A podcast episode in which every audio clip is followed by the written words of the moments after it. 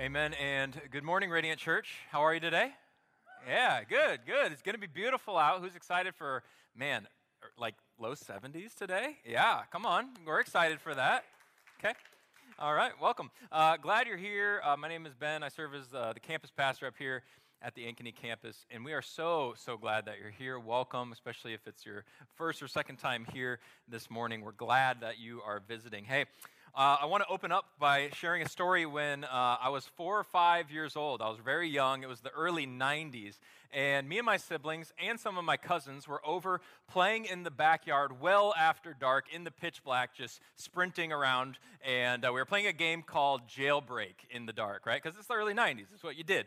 And uh, Jailbreak was a game where there's prisoners and there's lots of sneaking and running, and you're trying to, you know, get your teammates out of jail, and there's people trying to capture you. And it's kind of like a intense game to begin with. Um, but it was well after dark, and we're playing. And I think it was my brother, the story goes, he, he found the group of prisoners, and so he, he found them and he yelled, jailbreak, and um, they didn't move for whatever reason.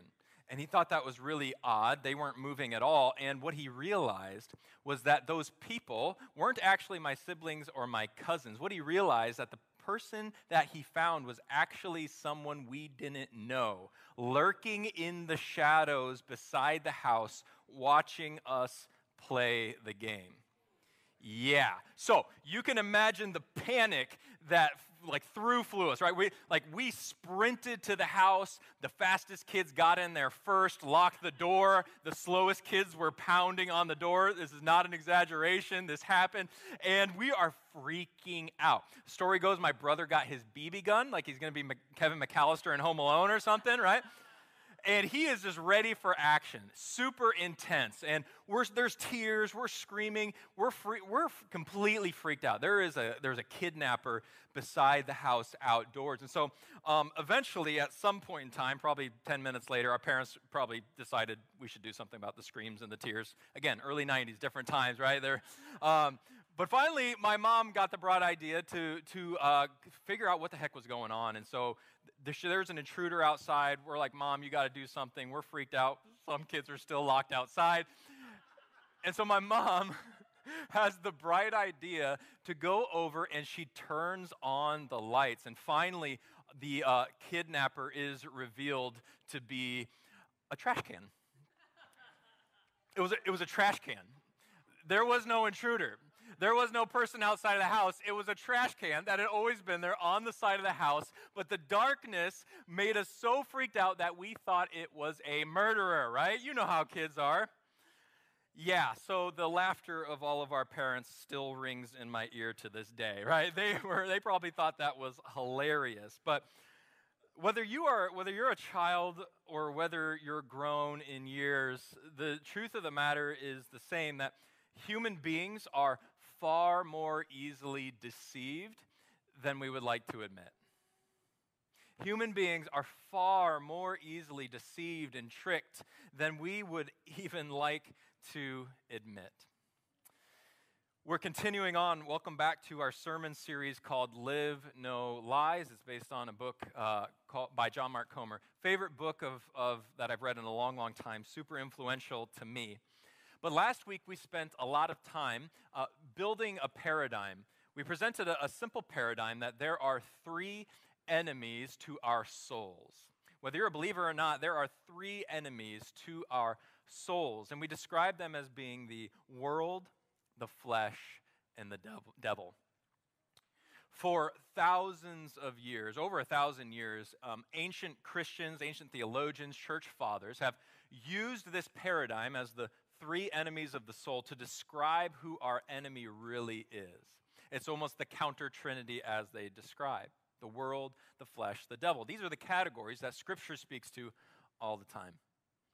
And our running theory is that this is how it sort of works, if you will. And it's not exactly like this all the time, but the idea is that the devil implants deceptive ideas into our minds.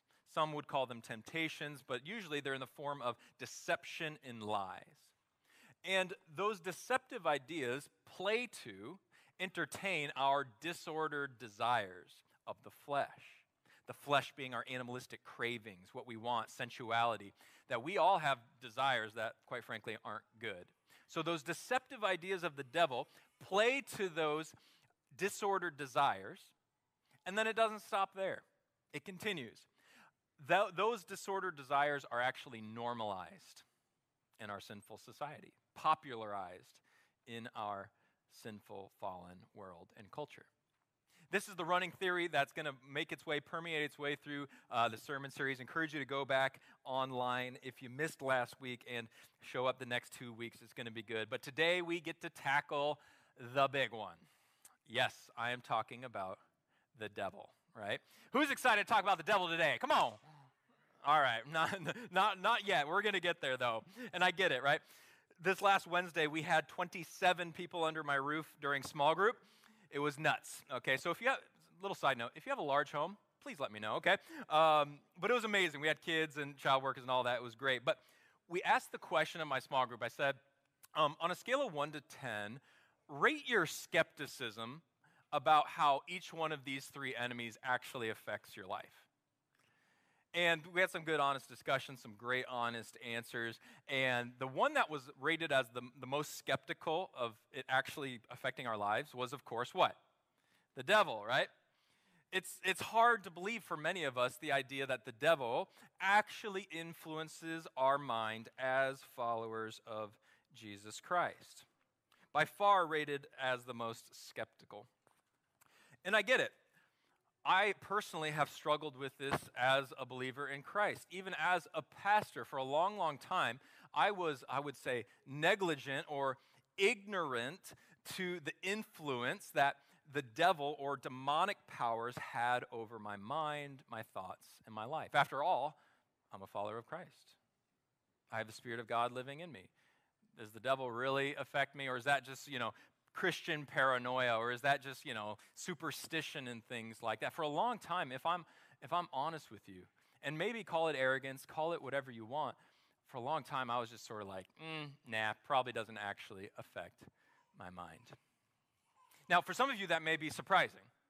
Now, don't get me wrong. I, I've always believed that the devil was real. I've read scripture, theology, that sort of thing, but actually affects my thoughts, skepticism, some of you may be surprised by that, but I'm guessing that uh, for most of you, you actually find that relatable.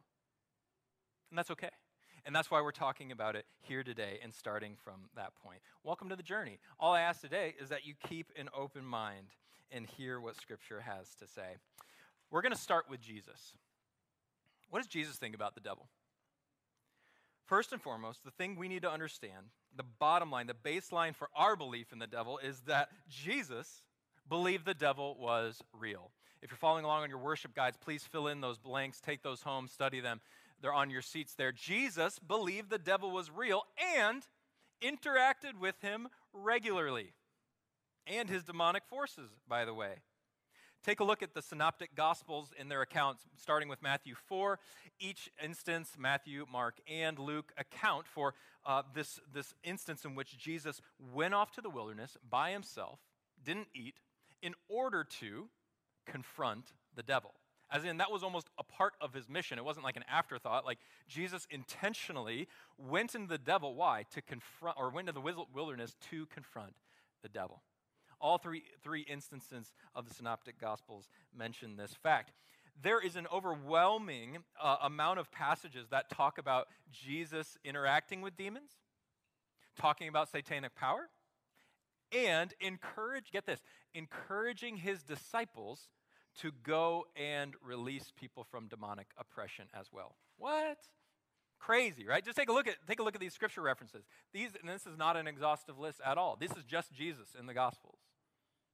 Each one of those referencing demonic powers or having an interaction with a real demon on and on and on. So, what is my point? My point is this whether we like to entertain the idea that the devil actually affects us or that he's real, he was real to Jesus. So let's start there as a framework and as a baseline, if we could. I love this question. I've gotten it uh, a couple times in a couple different ways. And the question usually goes okay, but what is like the goal of the devil? Like, what is he out to do? And there's a really interesting uh, discourse uh, between Jesus and some Jews in John chapter 8. So go ahead and turn in your Bibles with me to John chapter 8. We'll be in verse 31. Always encourage you more and more. I'm just a huge fan of a physical Bible. Uh, I'm getting away from the phone and the digital stuff. Uh, do encourage you if you want to bring them. We have them in the back for free. Um, love, love that. But do get this in front of you. You can always Google it too. John chapter 8, verse 31. Here's what it says To the Jews who had believed in him, Jesus said, If you hold to my teaching, you really are my disciples. I could stop there and preach a whole sermon on just that, but let's continue. 32 Then you will know the truth, and the truth will set you free they answer them, We are Abraham's descendants and have never been slaves of anyone. How can you say that we shall be set free? Jesus replied, Very truly, I tell you, everyone who sins is a slave to sin. Now, a slave has no permanent place in the family, but a son belongs to it forever. So if the son sets you free, you will be free indeed. I know that you are Abraham's descendants, yet you are looking for a way to kill me because you have no room for my word. I am telling you what I have seen in my Father's presence, and you are doing what you have heard from your Father. Okay, let's pause here. So, what is Jesus doing here? Jesus is, is claiming, or at least he's poking holes at, at them and saying, You actually have a different Father than the one that you claim, or at least you're acting as, as a different Father than the one you claim. And what does he say next? What happens here? Abraham is our father, they said. Continuing on. If you were Abraham's children, said Jesus, then you would do what Abraham did. As it is, you are looking for a way to kill me, a man who has just told you the truth, what I heard from God. Abraham did not do such things.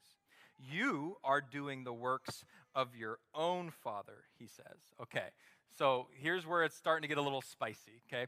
Jesus is not only saying, hey, you're not acting like Abraham, the father you claim, you're acting like a different father. We go on, verse 42. Here's what it says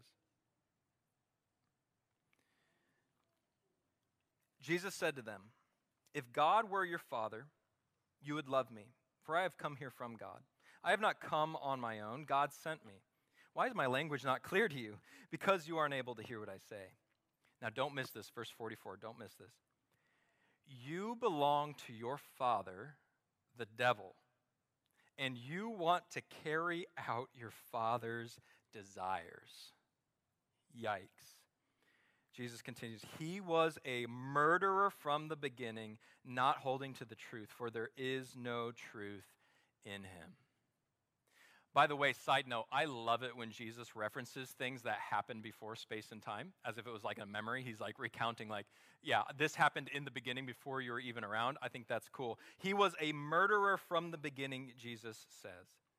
And so the first thing we understand about the devil's goal is that the devil's goal is to spread death and destruction. The devil's goal is to spread death and destruction. He was a murderer from the beginning. That's one of your fill ins. And I know I'm skipping through slides. Sorry, Lauren. So, if the devil was a, a, a, villain in a movie, let's say, his, his line would be burn it all to the ground, tear it all down piece by piece, right? That's the devil's motivation and his goal. Anything that's beautiful, deface it. Anything that's pure, corrupt it. Sacred, profane it. Anyone who's vulnerable, exploit them. John 8:44 He was a murderer from the beginning, not holding to the what? Truth, for there is no truth in him. When he lies, he speaks his native language, for he is a liar and the father of lies. What a line. When he lies, he speaks his native language, Jesus says.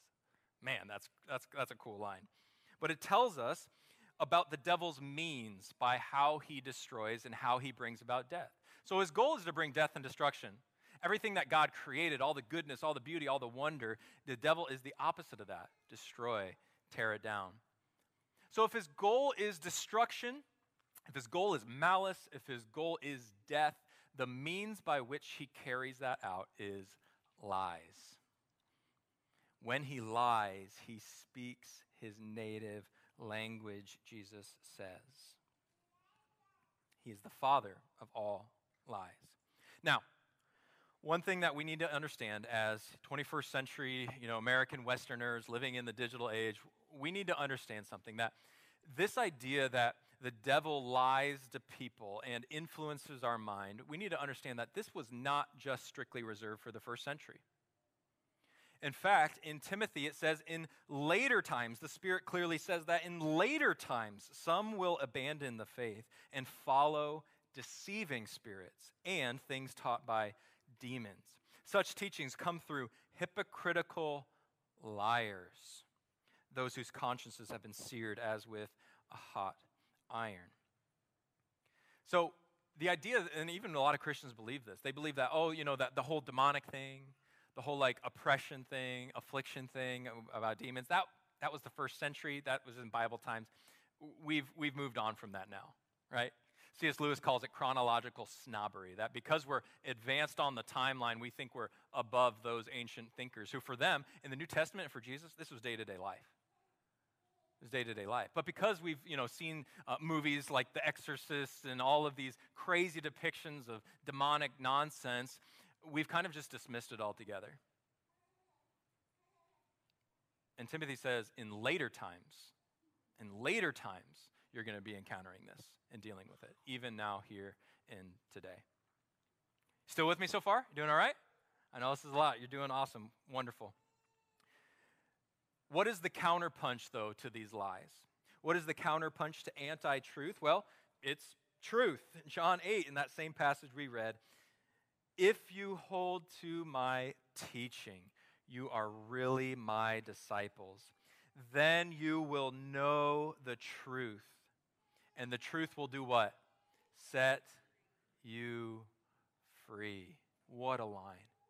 The truth sets us free every time. When we know reality, when we know the truth, man, there's liberation and there's freedom, and we're able to make wise decisions and flow with the way God ordered this very creation. We are going with the grain of the world. But if the truth sets us free, the inverse is also true. Lies do what? Enslave, snare, keep us pinned down, and keep us stuck. When we're talking about truth, our simple definition, and you can write this down if you like, is that truth is that which corresponds to reality. That what's real, that we touch, we understand. It's real life. What is reality? I like this definition. Reality is the thing that we run into when we're wrong. You ever encountered that? Reality is, you know, if you jump off a building and you start flapping your arms like this, and you say, I believe that I can fly. I should have just sang it right there. I believe. I, we're not doing it. Uh, but I believe I can fly, and you jump off that building. Uh, reality is the thing that you encounter at the end of your journey. That's reality. Reality is what you encounter when you're wrong. And so, what is truth? That which corresponds to reality. You with me? The truth will set us free. Human beings are um, easily deceived. Why is that? Human beings, what sets us apart from animals is our ability to imagine. And our ability to imagine something that hasn't yet come into existence yet, right? Think about any time you've painted a picture. It's not real yet, it's in your mind, your imagination, and then you put it on paper anytime you've crafted a structure, built a desk, anytime you've put plans into motion that aren't real yet, you're using your imagination to take unreality, things that haven't happened yet, and you're using your body to make it into reality. It's one of the most beautiful things that God created us to do. He said, Go, be fruitful, multiply, steward, rule over. It is what allows humans to thrive and build civilizations, but here's the thing it's also the bane of human existence. Why? Because just like we can entertain and just like we can imagine things that aren't real yet, and then bring them into existence, in the same way we can also believe non realities that are deceptive, that are lies, that are not truth. And they can be corrosive. And that's exactly where the enemy tries to slip in and plant little lies in our minds to take fruit. In our minds, think about worry. Any, anyone else a worrier in the room? Come on, raise your hand. Come on, worriers. You're, I'm with you. Come on. Hey, this is, you guys know this. This is how worry works, isn't it? Where it's like, well, what if? What if that terrible thing happens? What if that, you know, the worst case scenario comes to fruition? What if everything goes wrong, right? And your mind plays out these unrealities, and the devil just tries to exacerbate that. He just tries to make it worse. He elevates that in your mind, he inflames it so that it feels like it's true, even though it's not. Some of the best lies are 95% truth 5% deception. The truth will set us free, but we're easily deceived. What's the point of all this here today? My point to here today for Radiant Church in our times is this. Many of us have been deceived by the devil and are actually living out lies that we may not even realize. Many of us, very few exceptions, and I would argue there are none, are living out lies that we may not even realize are lies. What am I saying? Practically speaking, I'm saying that Jesus followers, I believe, can actually still be negative, negatively influenced by demonic powers. Not indwelling in us, not inhabiting us, not possessing us, none of that. That's not what I'm saying. I'm saying influenced. You ever had that like just toxic thought in your mind that just would not go away? That thing that was just dark and ugly, and you're like, where did that even come from? And it almost felt like it had like a malignant will to it. It just like pounced on you and it's in your brain, and you're like, I'm trying to get rid of that. I don't want to dwell on that. And yet it's there, and you're like, where on earth did that even come from? Am I the only one? Don't think so. Uh, yeah, we all have. And, and what, I'm, what I'm proposing to you is this what if that isn't just like your brain chemistry misfiring? As some would tell you that it is, what if, what if that's actually an external attack against your mind? That's what I'm proposing. What if we can actually be influenced by demonic powers? Just like Eve was in the garden. Just like the devil attempted to do with Jesus in the wilderness. What if what if the devil tries to put lies in our minds? For example, lies that say, I can't trust my wife. She'll cheat on me just like my mom cheated on my dad. Lies that say, good things don't happen to me, so why even try to be successful? Lies like, I can't say or do anything that will make people upset with me lies that say, My best days are behind me. Lies like, If anyone actually knew me, they would reject me. Ugly, insidious lies. What if they're not just coming from our broken minds? What if, what if the enemy is actually attempting to destroy us? He was a murderer from the beginning.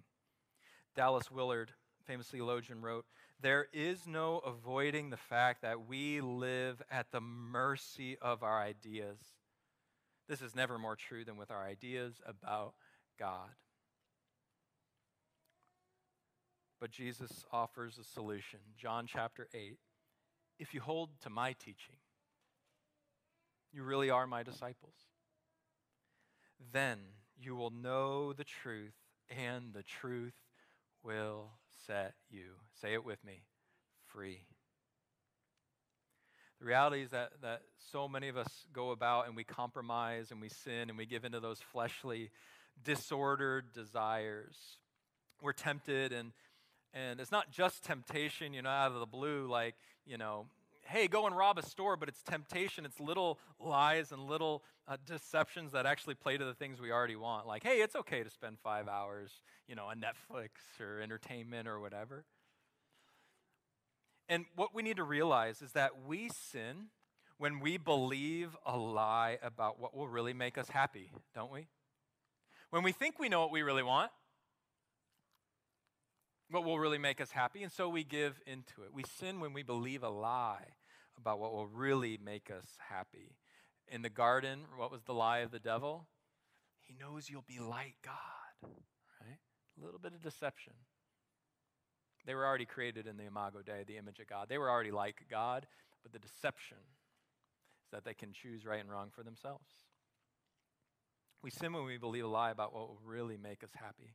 If I just buy that thing, oh, that'll complete the set perfectly, then I'll be happy.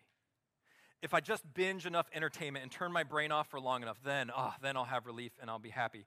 If I just explore uh, myself sexually and go inwards and do whatever I want and have liberation in that area, finally, then I'll be happy. If I just climb over people to make more and more money and have excess, more than I could ever need, and then I, you know, tuck that away into an account and, and watch it grow, ah, oh, finally I'll be happy.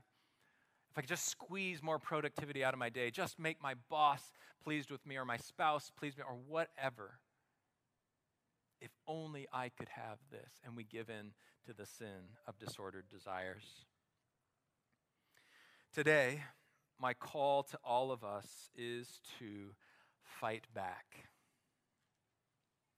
Fight back against the lies that so easily entangle, the sin that so easily trips us up. And so, step number one is this start paying attention. If, you are, if you're like me in the room and you're like, eh, the devil, nah, probably doesn't actually influence me, and yeah, not a big deal, um, you're already starting from a losing position. And so, step number one, I'd say, is start paying attention. First Peter, listen to what he writes. First Peter chapter 5 says, Be alert and of sober mind. In other words, start paying attention, people. Your enemy, the devil, the literal devil, you know, the one we've been talking about all day, prowls around like a roaring lion looking for someone to devour. So, what does this look like? This means getting alone, taking inventory of those lies through a couple spiritual practices and disciplines that have been around for millennia called quiet prayer and scripture reading. Quiet prayer, it's simply getting alone without any distractions. Getting alone, certainly, certainly without your screen in arm's reach, okay? And sitting alone and inviting the Holy Spirit and just say, Holy Spirit, here I am. Maybe do some breathing just to like get your mind cleared out, recognize you're going to be distracted, and just saying, Spirit, by your power, would you reveal any lies in my life that I'm prone to believe? And just sit with the Spirit and allow them one by one, and maybe bring a pen and a journal and just write them out one by one on a piece of paper. Not on a screen, on a piece of paper. Quiet time, taking inventory of those lies, asking the Holy Spirit uh, for help in that. Poet Mary Oliver wrote, Attention is the beginning of devotion. Attention turning your mind and your attention towards the Lord is the beginning of devotion towards Him. We devote our most attention to the things that, or rather, we give our most attention to the things that we're most devoted to. It's true in sports, it's true in entertainment, it's true in work, whatever. So, simply put, start turning your attention in quiet prayer to the Lord. That's step one. Pay attention, take inventory. Step number two is start talking back. Yeah, that sounds kind of cool, right? Start talking back.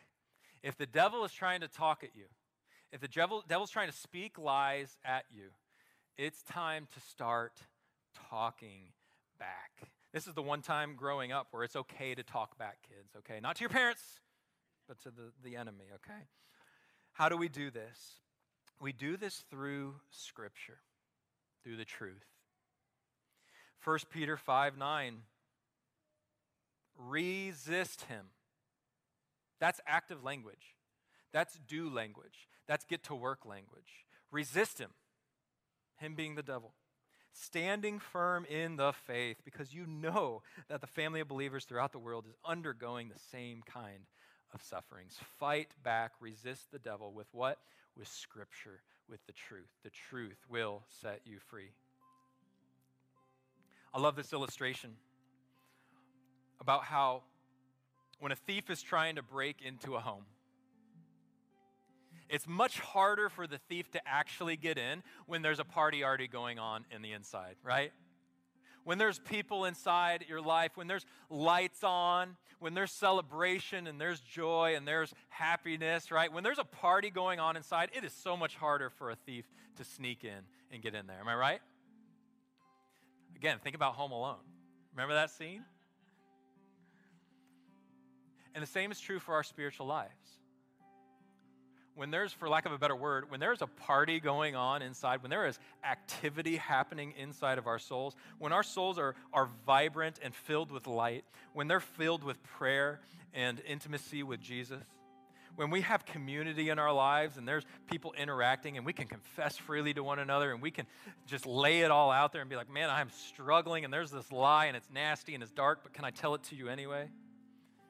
When we have a party going on inside and we are when we are exhibiting fruit of the Spirit and we have the joy of Christ and our burden is light, when there is activity happening on the inside, it is so much more difficult for the thief to try and sneak in there. It's not to say he won't try, He'll always try. So get with the Lord with that. Spend time with His Word and Scripture. It's time to start talking back. And when we do, the light will come on and we'll realize it was just a trash can. everything that fear tried to make itself out to be, all the ways that it puffed itself up, all the ways that it tried to intimidate, all the ways it tried to deceive you into thinking it was worse than it was, the lights come on and we realize, oh, that's the truth. I have nothing to fear but God Himself.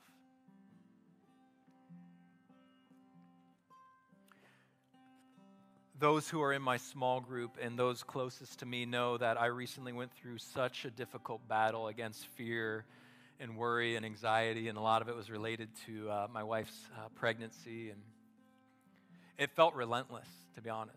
Day in, day, uh, day out, it was uh, at night, it would keep me up. I'd worry and I'd be sick with it. And can I be honest with you? It, it wasn't just like mild stuff, it was like dark thoughts about what was going to happen to my wife in, in childbirth dark.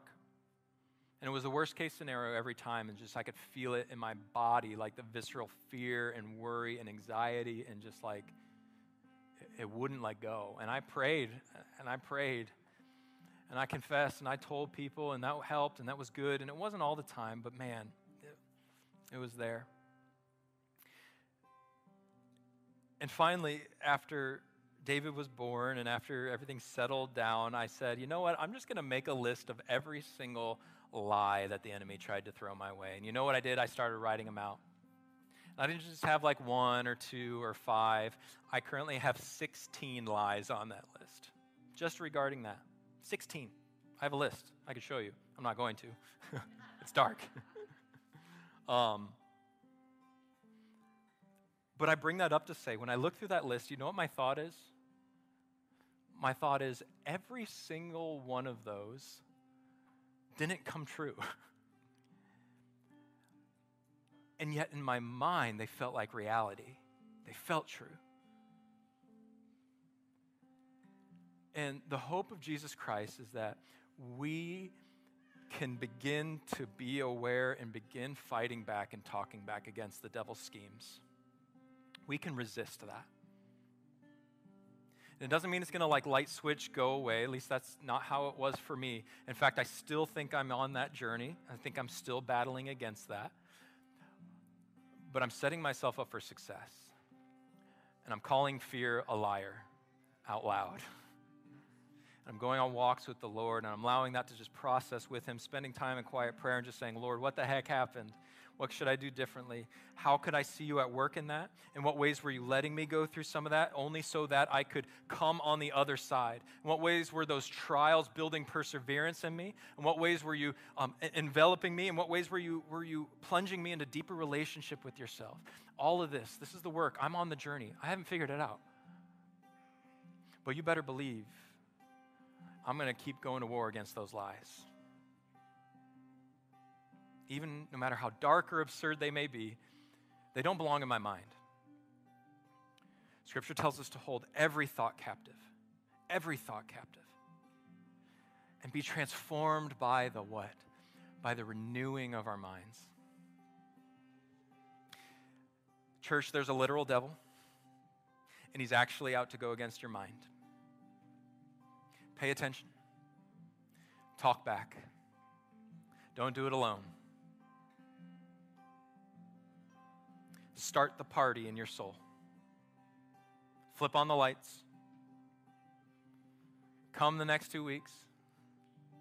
Get in a small group. All of the above. You know it. You know these things. Read your Bibles. You know them. It's time to start fighting back.